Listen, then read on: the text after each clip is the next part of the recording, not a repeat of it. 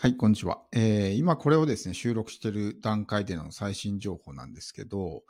まあ、えー世界中のですね、いろんな国が TikTok をね、バンするというようなニュースが出ていて、今実際ですね、なんかもうオーストラリアなんかはね、もうバンしたみたいな情報も出てるんですけど、まあ一番話題に上がっているのはアメリカですよね。アメリカが今後どうなるのか、おそらくまあバンするようなね、形になっていくんじゃないかなと。まあ今現在進行形でまあその議論が進んでいるわけですけど、他にはカナダとか、あとヨーロッパの国ですね。イギリスなんかも、まあ、そういった方向にね、進んでいっていると。まあその個人情報とかね、そういった関係で、やっぱり問題があるということでね。今もう国を挙げて TikTok を禁止するみたいな動きが出てるわけですけど、ちょっと前にね、とある会社の、まあそういうメルマガを読んでいたら、ね、えー今、最も熱い媒体は、ね、えーこう、あ、違う、これからですね。これから最も伸びる媒体はこれです、みたいな。インスタグラムでもなければ YouTube でもありません。TikTok です、みたいなね。メールがまさに僕がその、TikTok がバンされるみたいなニュースを見てるのと、ほぼタイムリーでね。そんな感じで日本の、まあ、とあるマーケティング会社から来たわけですけど、やっぱりそれぐらい、こう、日本と海外ではね、情報に乖離があるんだなと。もうまさにこれから終わりを迎えようとしてるのにこれから伸びると言ってるっていうのはね、全くもう真逆と言ってもいいんじゃないかなと思うわけですね。で、TikTok の今後、まああくまでも予想ですけど、バンされたらどういう風になっていくのかってことですけど、まあ基本的にバンされたら、まあ利用者が減るわけですよね。利用者が減るっていうことは、当然広告を出す会社も減るわけですね。だって出しても自分のお客さんたちが見てないんだったら、広告を出すメリットがないわけですよ。広告を出す人たち、広告を出す会社が減るということは、収益が落ちるわけですね。で、収益が落ちると、今のこのね、TikTok の規模の会社を維持しようと思ったら、当然そのコストがすごくかさむので、そこでリストラとかね、規模縮小とか、みたいな感じに進んでいくと思うんです。だからそれがアメリ、特にアメリカなんかね、もう世界でもね、一番中心となっているような国でね、そこが禁止をしてしまうとか、プラスアルファでオーストラリア、まあ、ニュージーランドだったかなとか、カナダとか、イギリスとかね。そういった国々が禁止してしまったら、かなり大量のですね、広告主が撤退すると思うんですね、TikTok から。ってなるともう、もはや、そのプラットフォームを維持できないみたいなね、状態になると思うんです。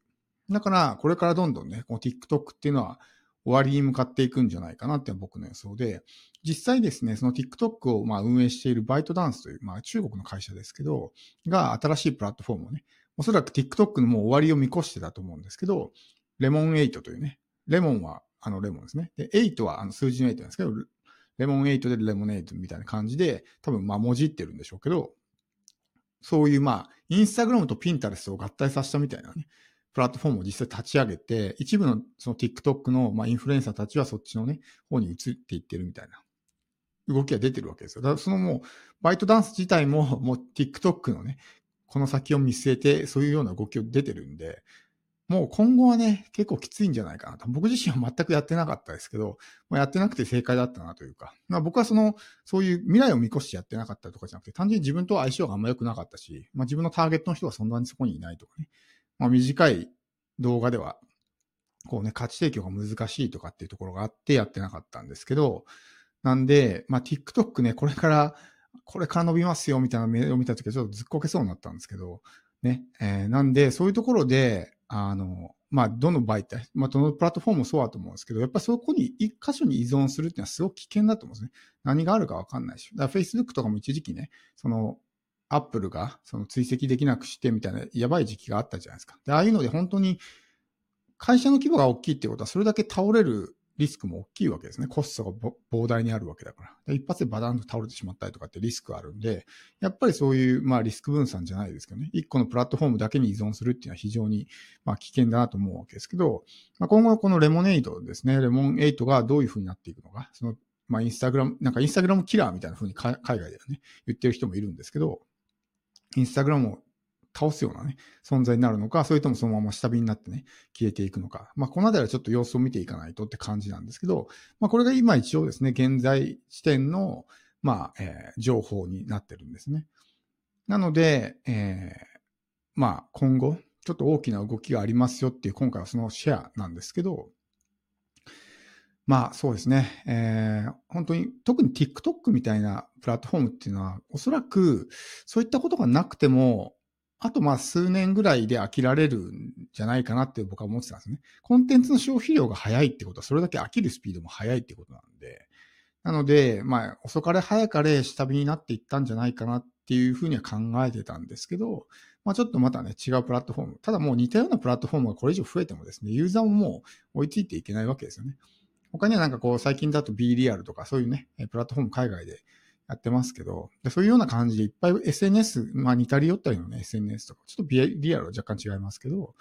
が増えたらもうユーザーも使い切れないんで、だから新しいもの好きな人は新しいのに移るでしょうけど、もう SNS そのものに飽きちゃったみたいな人もね、いっぱいいると思うんで、そうするともう今更新しいのね、やるのもみたいな感じになってくると、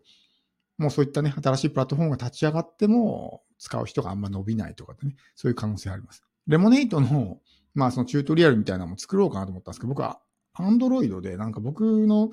この携帯だとできないんですね。だからちょっとまあチュートリアルは今作ってないんですけど、なんでまあそういった形でね、動きが出てるんで、まあ今後もぜひね、その辺あたり注目してもらって、僕は個人的にもう TikTok は